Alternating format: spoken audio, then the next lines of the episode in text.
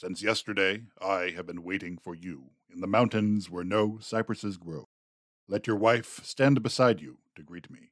I offer my greeting and leave you to decide my destiny.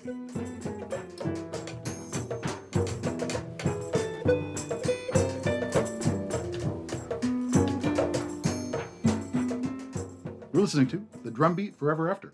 It's a podcast about the Bronze Age in the Middle East. I'm your host, Alex. This is my guest. Kelten. And we are still listening to Lugalbanda and the Anzu Bird, another of the Sumerian epic texts written in the 21st century BCE. And again, we're continuing this story from last episode. Last time on Epic Texts. Lugalbanda was on a military campaign to invade the eastern mountain kingdom of Aratta when he fell sick. His bros had to leave him up in a cave. And then he prayed a lot and got better. So he set out to find the Anzu bird, the legendary bird that guards the boundaries of the known world.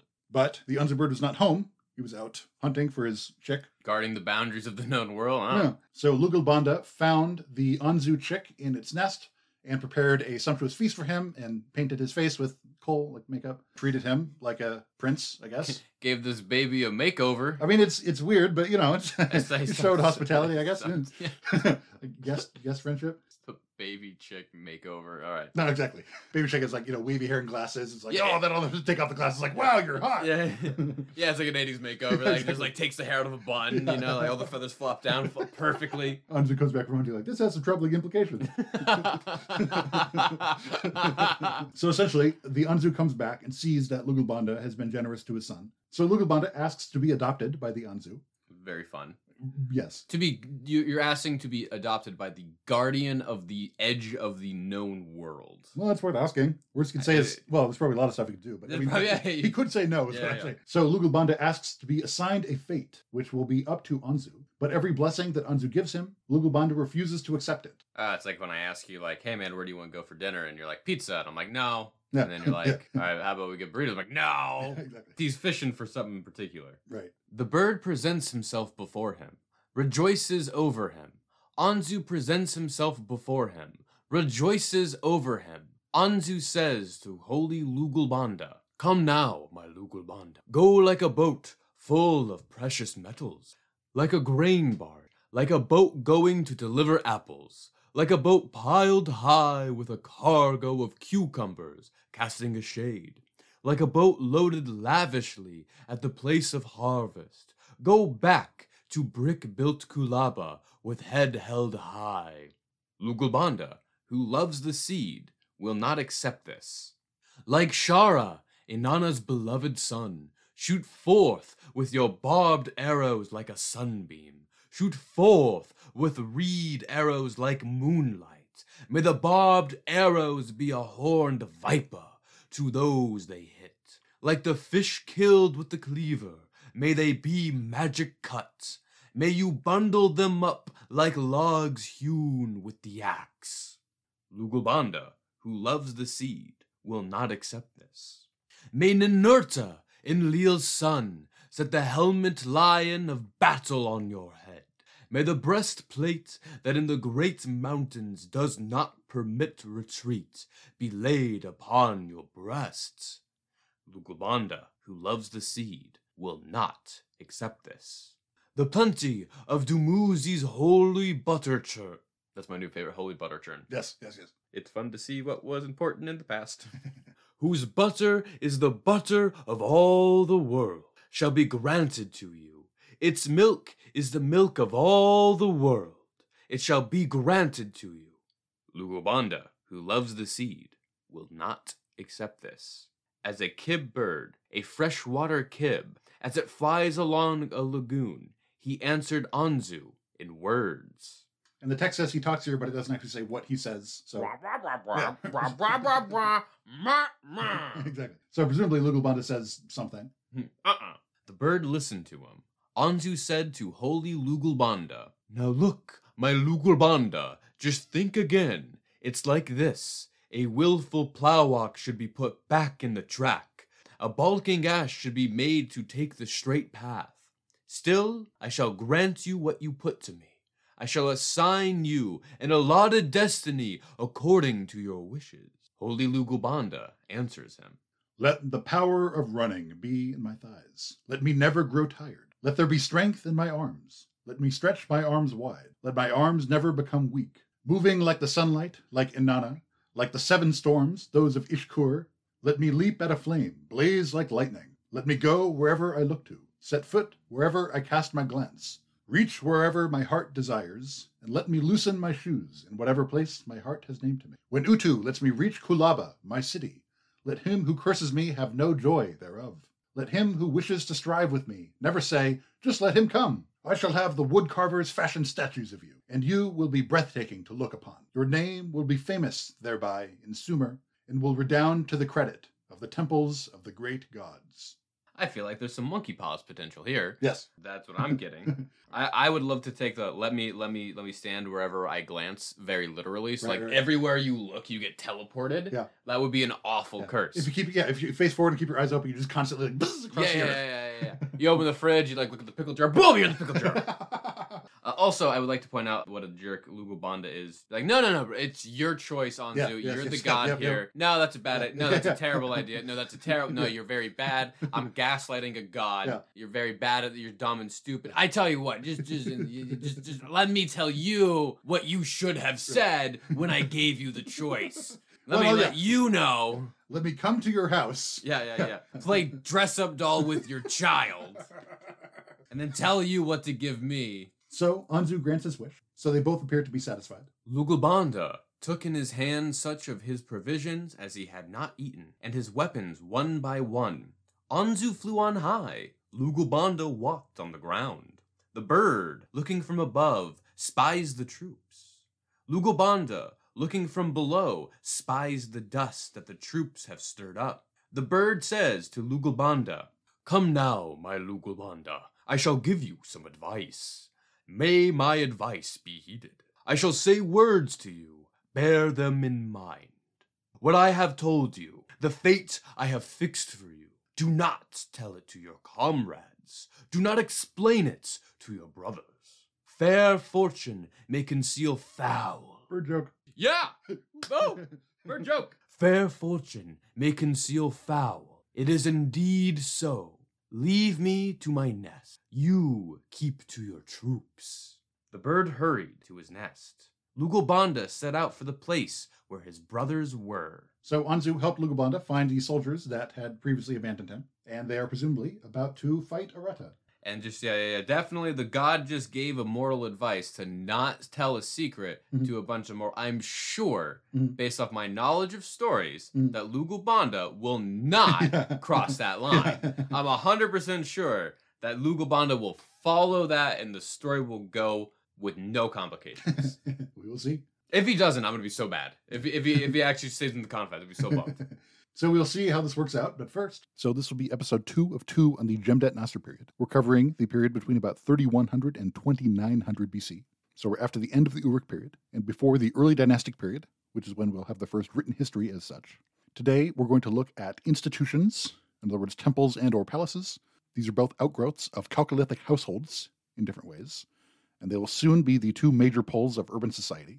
Then we'll talk about the Sumerian question, in other words, whether or not these people were speaking Sumerian. We're running out of time to ask it because we'll get written Sumerian soon. But the short answer is that it's still unclear whether or not they're speaking Sumerian, but they probably are. And then we'll finish up with the end of the Lugalbanda saga. So, just a quick review. During the late Neolithic, more people were incorporated into larger households. Separate lineages self consciously combined themselves into single social units to interact with the rest of society as a unified whole. Over time, more long distance exchange was centered on these households. So, individual households over time accumulated social capital via marriage alliances, traditions of mutual gift giving, throwing people feasts so that they would owe you something. Over time, the entire community would be obligated to members of that family for one reason or another, and these obligations would gradually get more formal. So, personal obligations to a specific person only last as long as that person lives. If you have an obligation to that family, that can outlive that person's death. But if you have a permanent obligation to the institution, ideally grounded in some kind of supernatural or religious explanation, that would be a more permanent obligation and a harder one to break. Over time, these households got bigger and began to host more social functions, which created the need for more elaborate systems of record keeping, and increasingly the productive labor for the benefit of the household, for example, farming, herding, weaving, processing dairy products, and so on, would be done by people outside the family represented by the household.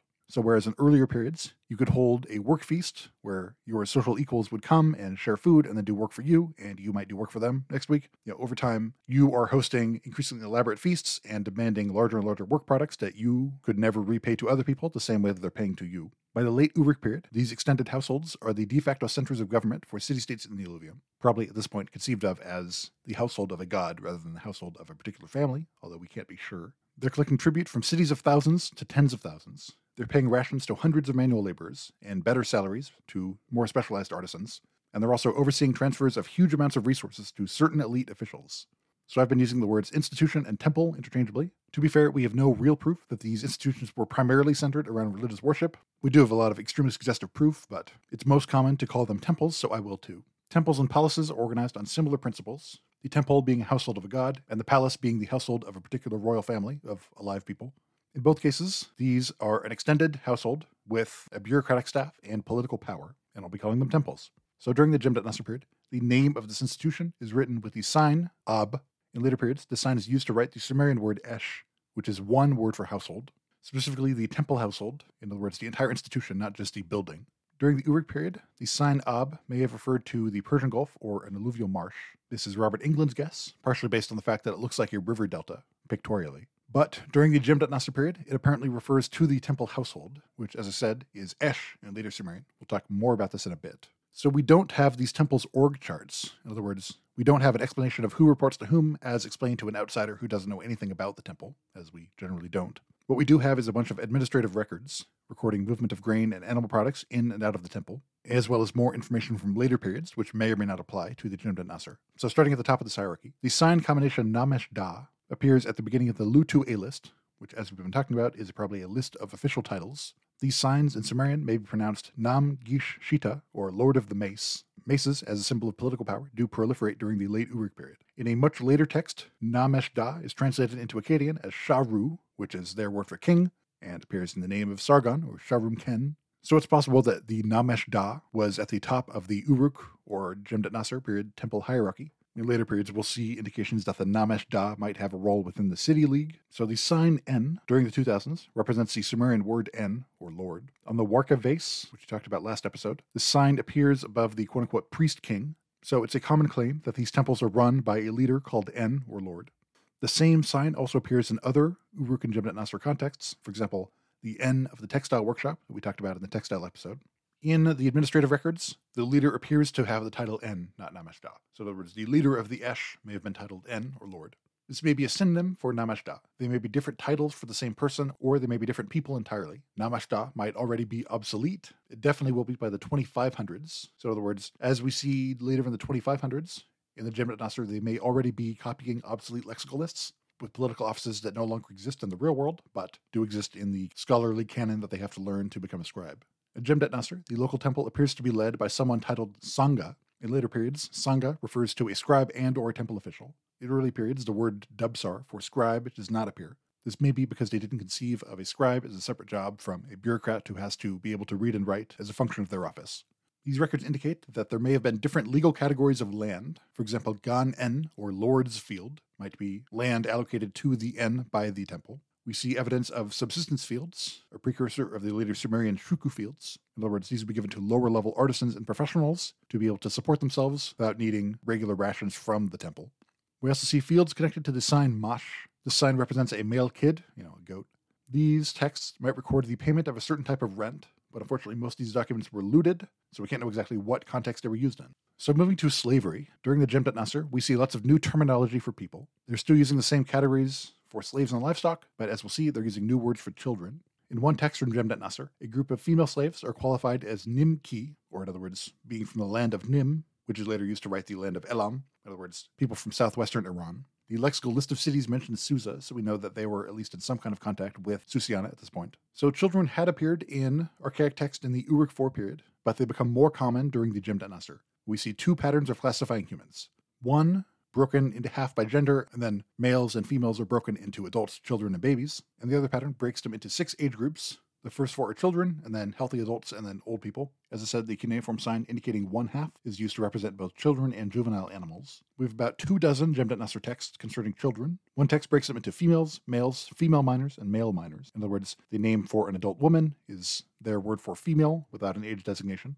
The sign combination Shah Tur, in other words, baby and children together, mirrors the kind of accounting system where they have a number and then the sign for male and female. So that number refers to the number of both male and female slaves together. So when they have a number and it says Shatur, that is the total number of both babies and children.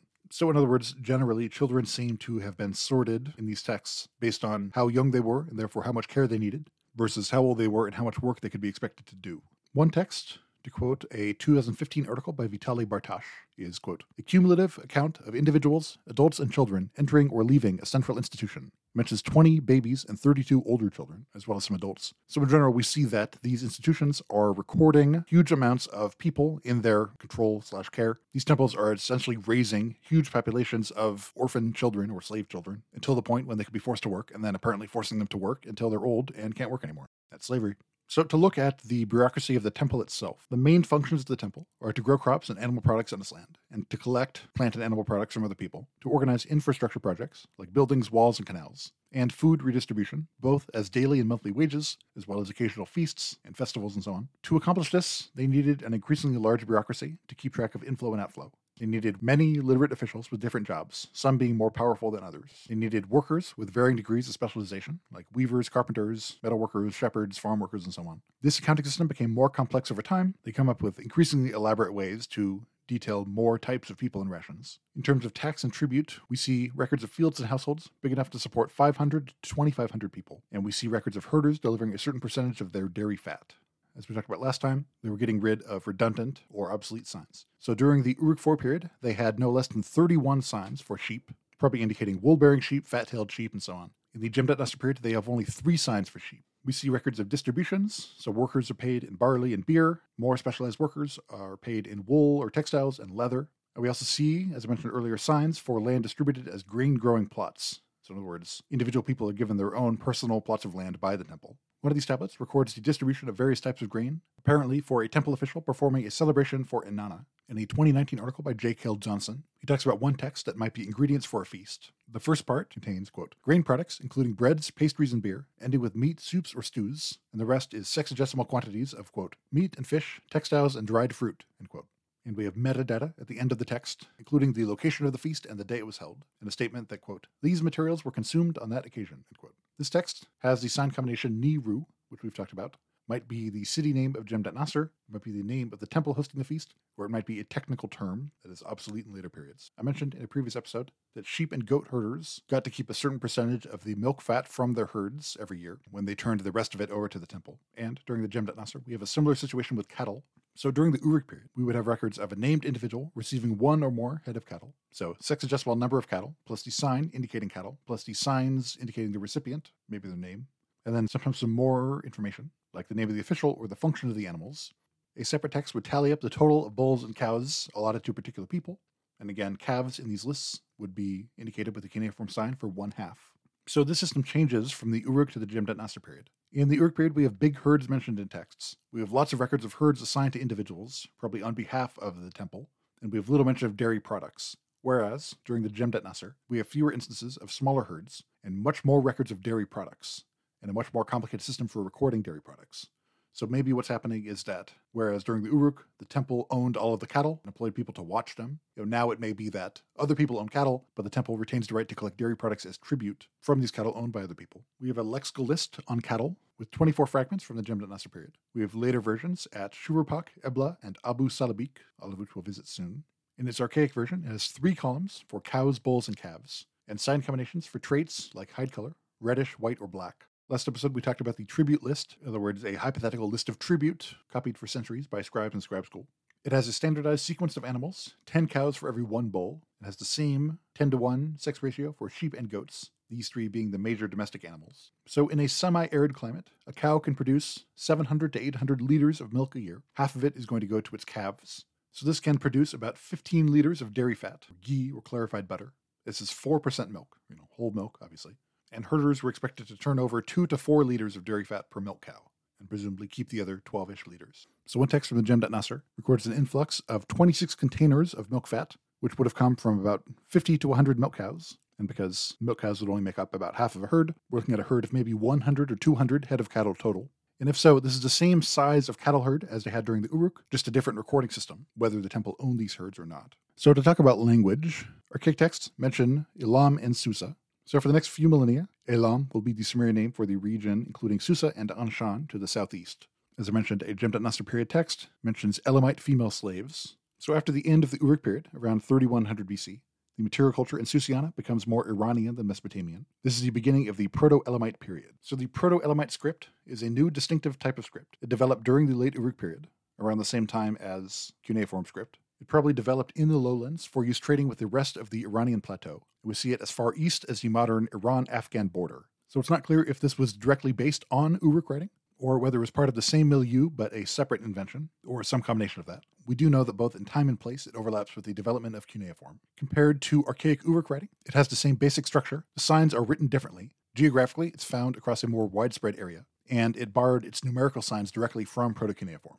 And I should clarify, it's called Proto Elamite because it's used in the same region as the later Elamite language, but because we can't read it or decipher it, for the same reason we can't decipher Proto Cuneiform, we can't know for sure if it's related to the later Elamite language, spoken in the 3rd and 2nd and 1st millennia BCE in Iran. The Proto Elamite script was used between about 3300 to the 2900s, so the late Uruk and Jemdet Nasr period. Radiocarbon data indicates there was no separation between the late Uruk and Proto Elamite levels at sites. So the Proto-Elamite script was probably used for local purposes. It was focused on grain, livestock, and labor on a small scale, with no mention of imported resources like metal or stone, all of which probably indicates that it was used for local administration, not external trade. Some signs clearly correspond to objects. Some of them are pictographic, some are not. Like I said, some have numerical notations. Certain individuals are identified by short strings of signs, which may be early syllabic writing. We'll look at Proto Elamite culture more at some point in the future. But for now, let's return to the quote unquote Sumerian question. God knows that when you put an ethnicity in front of the word question, uh, only good things can follow from that.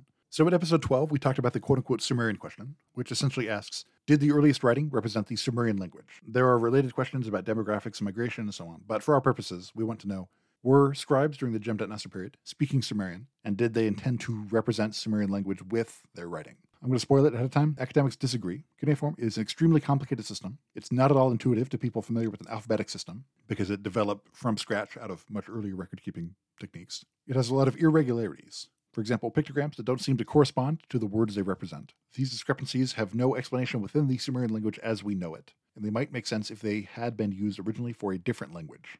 So in 1931, Stephen Langdon found the signs N A T at Jemdet Nasr. He interpreted it as the Sumerian name Enlil-T, or May Enlil give life. If true, this would fit the usual Sumerian pattern of personal names, where it's a you know subject and a predicate. It references a god name. So that third sign T is a pictograph of an arrow.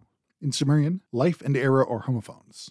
So this may be an instance of rebus. So a rebus is a way of representing a word or a phrase with multiple images in order. So if you pronounce the names of those images in order, you will end up pronouncing the original word. So, an example I got from Wikipedia if you draw an eyeball, a soda can, the ocean, and a female sheep, you could use it as a rebus to produce the sentence, I can see you.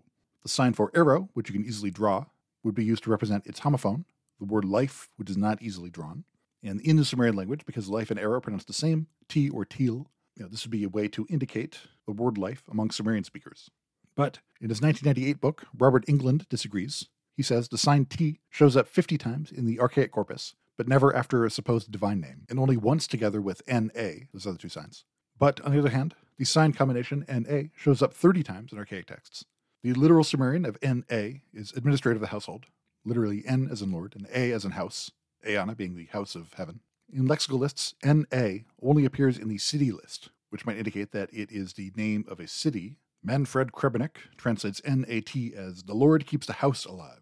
So, according to Robert Englund, Langdon's mistake had to do with the way that the name of the city Nippur was written. So, in Sumerian times, Nippur was written with the same signs as the name of Enlil, its city god.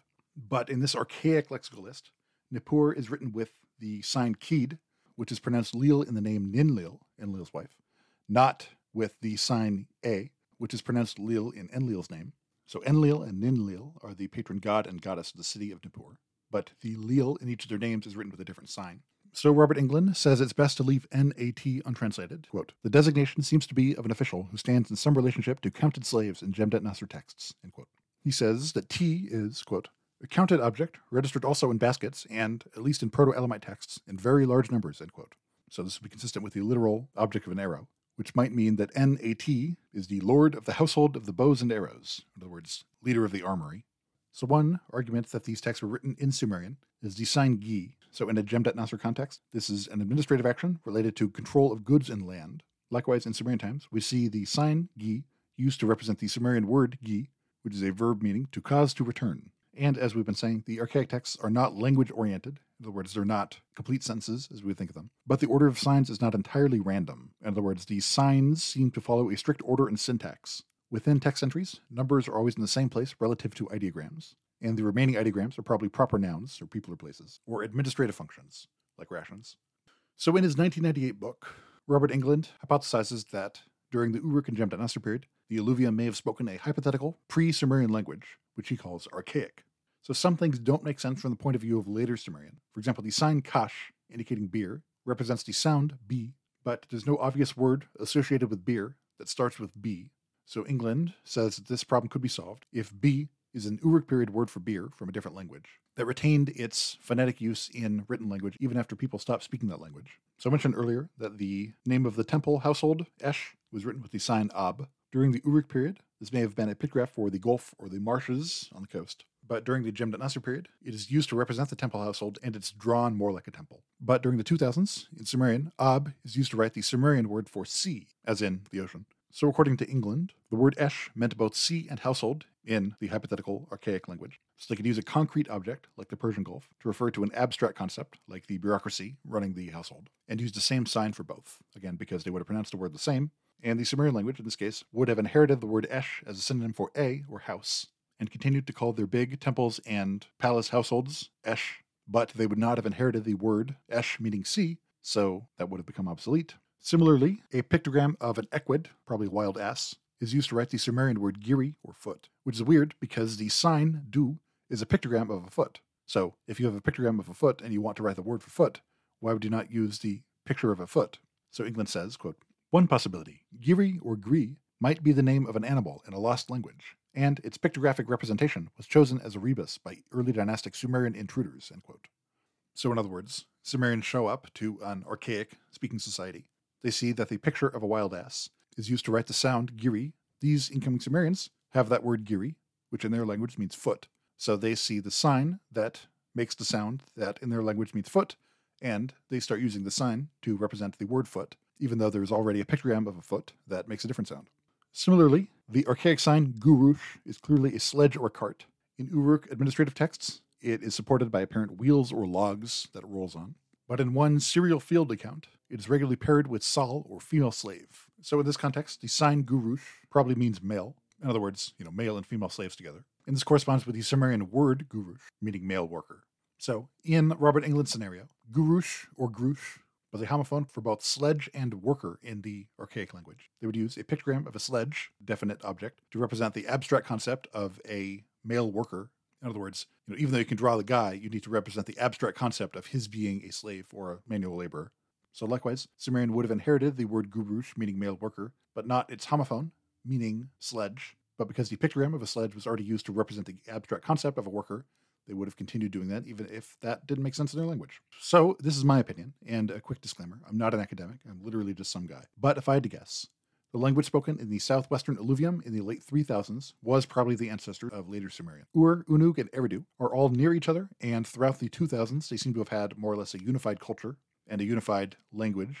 During the mid to late 2000s, this is the quote unquote standard Sumerian dialect. You know, later on, we'll see the language at Lagash in the southeastern alluvium be closer to the later Emesal or women's dialect. So, in this scenario, the alluvium in the early Uruk period would have mostly spoken Proto Sumerian, and the Uruk expansion would bring quote unquote Sumerian culture to the rest of the Near East. So, for example, at later Kish, we see a twin city similar to Unug. The god of Kish proper is the Semitic god Zababa, but we also have a separate temple complex called the Hursag Kalama, which is Sumerian for mountain of the land of Sumer, and this is a temple of Inanna. So, in other words, what may have happened here is that there was a Semitic community with their own god named Zababa, and then the Uruk expansion happened, and they built a separate temple complex to the Uruk goddess, Inanna. And then the name of this Uruk outpost at Kish became the mountain of the land of Sumer, which they may have seen as separate from Kish at that point. Later on, Kalam, their term for the land of Sumer, will mean more like civilized land than it will refer to any particular ethnic group. So, you know, urban society as opposed to herders and nomadic people in the mountains and plains. So, this is the mainstream opinion. In a lot of pop history books, it'll say, you know, in ancient Sumer, and then parentheses, it'll say, you know, 3500 to 2000 BC or whatever. I guess what I'm saying is I agree with them, even if we're not exactly sure which language they were speaking for the first half of that period. That said, though, Sumerian, as we know it in the 2000s, was influenced by many languages. In episode 12, we talked about Sumerian words for specialized professions that appear to be loan words from other languages. And these are very simple words like farmer, herdsman, fisherman, weaver, leatherworker, trade agent slash merchant, and agricultural terms like palm, date, plow, and furrow, which obviously indicates very intensive interaction with other languages very early on in the development of Sumerian as a language. There are several ways that quote unquote non Sumerian words could enter the Sumerian language. Sumerian speakers could migrate into a non Sumerian area, or vice versa. You could have intensive trade or cultural contact without intensive migration. Or you could have a new invention or a new development that travels with the foreign name for it. In other words, the word for television is similar across most of the world, even if most of the people who use that word have never interacted with an English speaker, because the television was invented and popularized within an English speaking context. So, most likely, there was no unified group that we could call the Sumerians in the 3000s. Frankly, I could have saved us all a little bit of trouble by just referring to Uruk culture as Sumerian from the get go. But mostly I've hedged my bets because the vicarious nationalism of this kind of thing bugs me. You know, if you could say that the Sumerian culture invented all this stuff, you know, writing cities and so on, it would be very easy to believe that any given imperial culture in the present could take credit for all of the wondrous accomplishments of the modern world, conflating all of the accomplishments of an entire region during a period of history with a particular language group or ethnic group, which has its problems. The Sumerians, whoever they were, couldn't have done all this stuff without the help of everyone else in the Near East. So the Ubaid period, as we know it, was a cultural outgrowth of what was happening in late Neolithic Syria and northern Iraq. We see intensive trade links and possibly migration links with Iran early on, as well as the Gulf and so on. So that's my take. But in terms of what we know for sure, we can't know what language this is, and there are a few reasons why. Number one, quote unquote archaic may have been extinct by historical times. We see major upheavals around 2900 BCE. Robert Englund thinks these may be Sumerians immigrating into the alluvium from elsewhere. The immigration of Sumerians might also be associated with the upheavals around 3100, or the Ubaid, or sometime in between. No way to know. Number two, it's possible that the script did not represent a spoken language. 85% of all archaic texts we have are administrative texts, and most of these texts don't have too much context or explanation.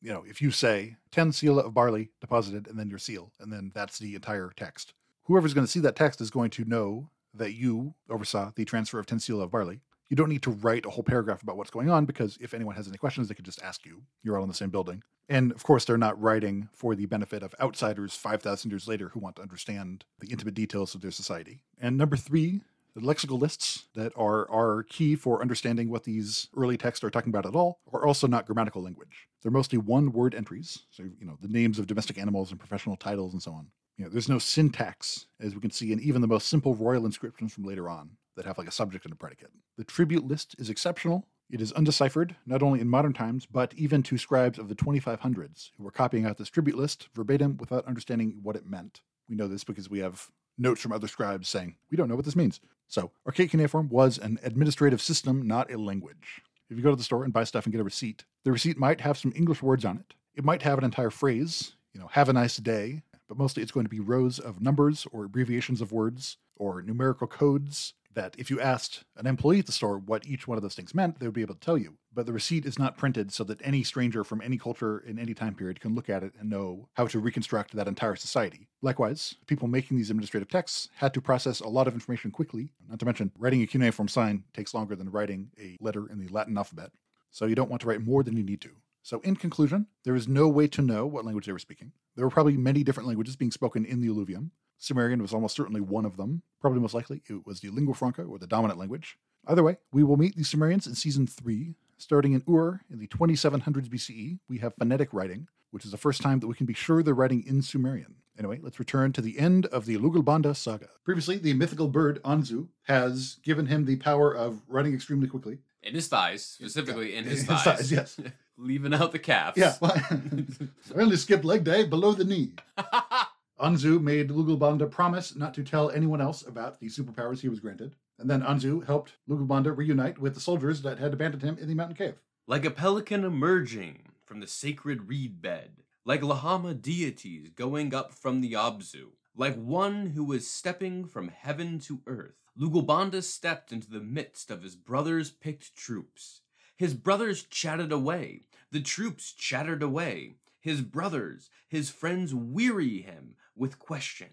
Come now, my Lugalbanda, here you are again. The troops had abandoned you as one killed in battle. Certainly, you were not eating the good fat of the herd. Certainly, you were not eating the sheepfold's fresh cheese. How is it that you have come back from the great mountains, where no one goes alone, whence no one returns to mankind? Again, his brothers, his friends weary him with questions. The, the banks of the mountain rivers, mothers of plenty, are widely separated. How did you cross their waters? As if you were drinking them. just, just, oh, we gotta ford the river. I got an idea. I'll drink the river dry.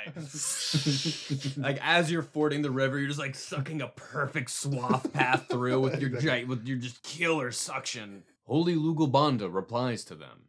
The banks of the mountain rivers, mothers of plenty, are widely separated. With my legs, I stepped over them. I drank them like water from a waterskin. And then I snarled like a wolf.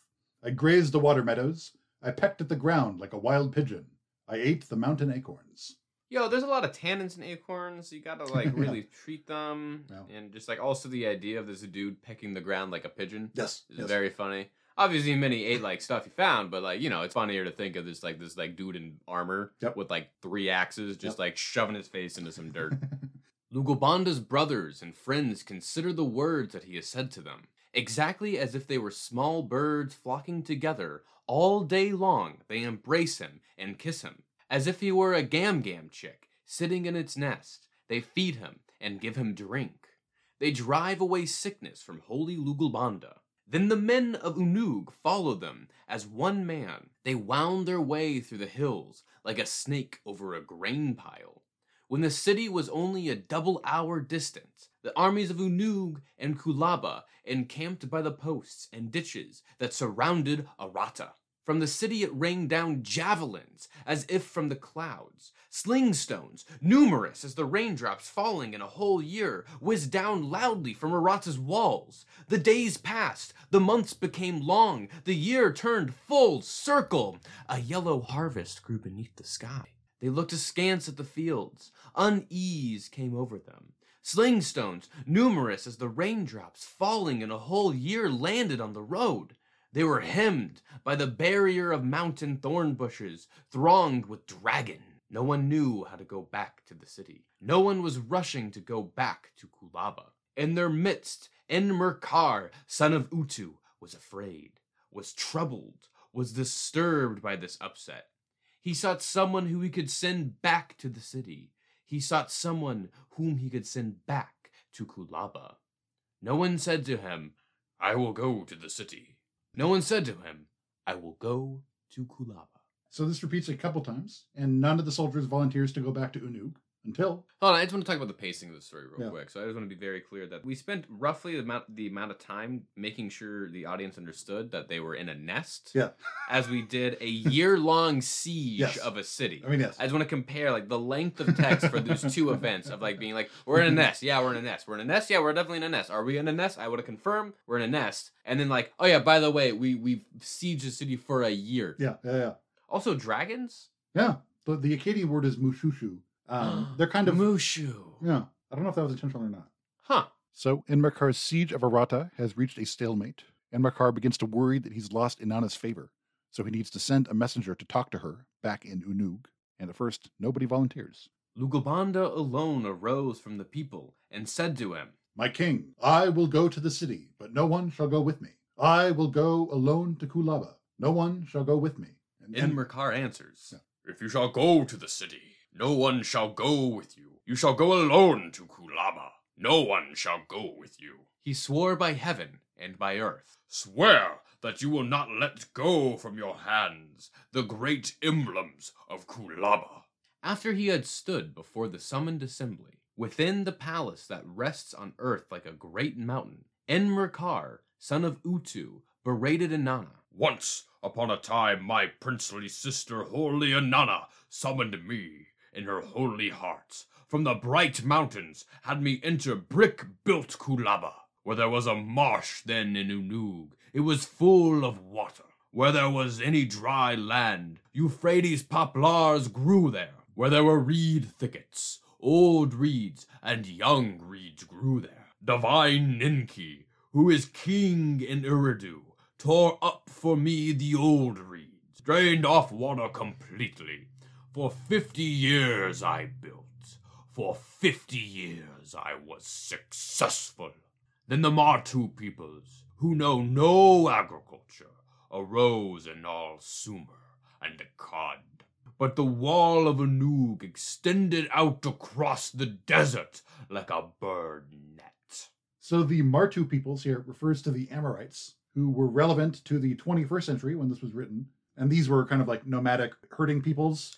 Hammurabi was from an Amorite dynasty. Gotcha, gotcha. So what I'm getting here is there's a, a guy who's been in power for 50 years who's now complaining with jingoistic jargon. Yeah, yeah. It's like, oh, things jargon. are great until all these immigrants got here. Well, I mean, I obviously as an American, I, I can't find any of that relatable about Yeah. like a really old dude in power complaining uh, falsely, probably very falsely, probably incorrectly about like groups of people coming into that kingdom and ruining it. That that doesn't seem uh, like you can draw any parallels to American politics in that. Yep. It's also funny because we could extend it because this guy's been in power for 50 years and this appears to be the first time he's failing. Right. And he's instantly blaming another group of Yeah. people and not not not turning the gaze inwards at all. Right. Well, it's it's funny because even even in what he says, he doesn't say that they're actually doing anything bad. He just says they're here now. Yeah, yeah, yeah. Yeah. he lists all the bad. He Yeah. lists all this bad shit. And he's like, "They're here. Yeah. I'm not making any statements. You draw your own conclusions." Right, right.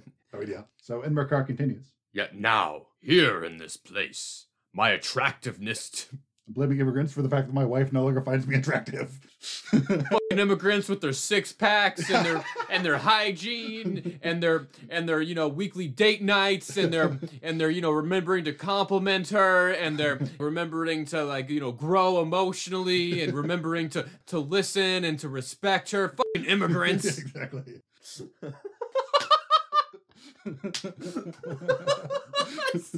Yet now, here in this place, my attractiveness to her has dwindled. My troops are bound to me as a cow is bound to its calf. But like a son who, hating his mother, leaves his city, my princely sister, holy Inanna, has run away from me back to brick built Kulaba. If she loves her city and hates me, why does she bind the city to me? If she hates the city and yet loves me, why does she bind me to the city? If the mistress removes herself from me to her holy chamber and abandons me like an Anzu chick, then may she at least bring me home to brick built Kulaba. On that day my spear shall be laid aside. On that day she may shatter my shield. Speak thus to my princely sister, holy Inanna.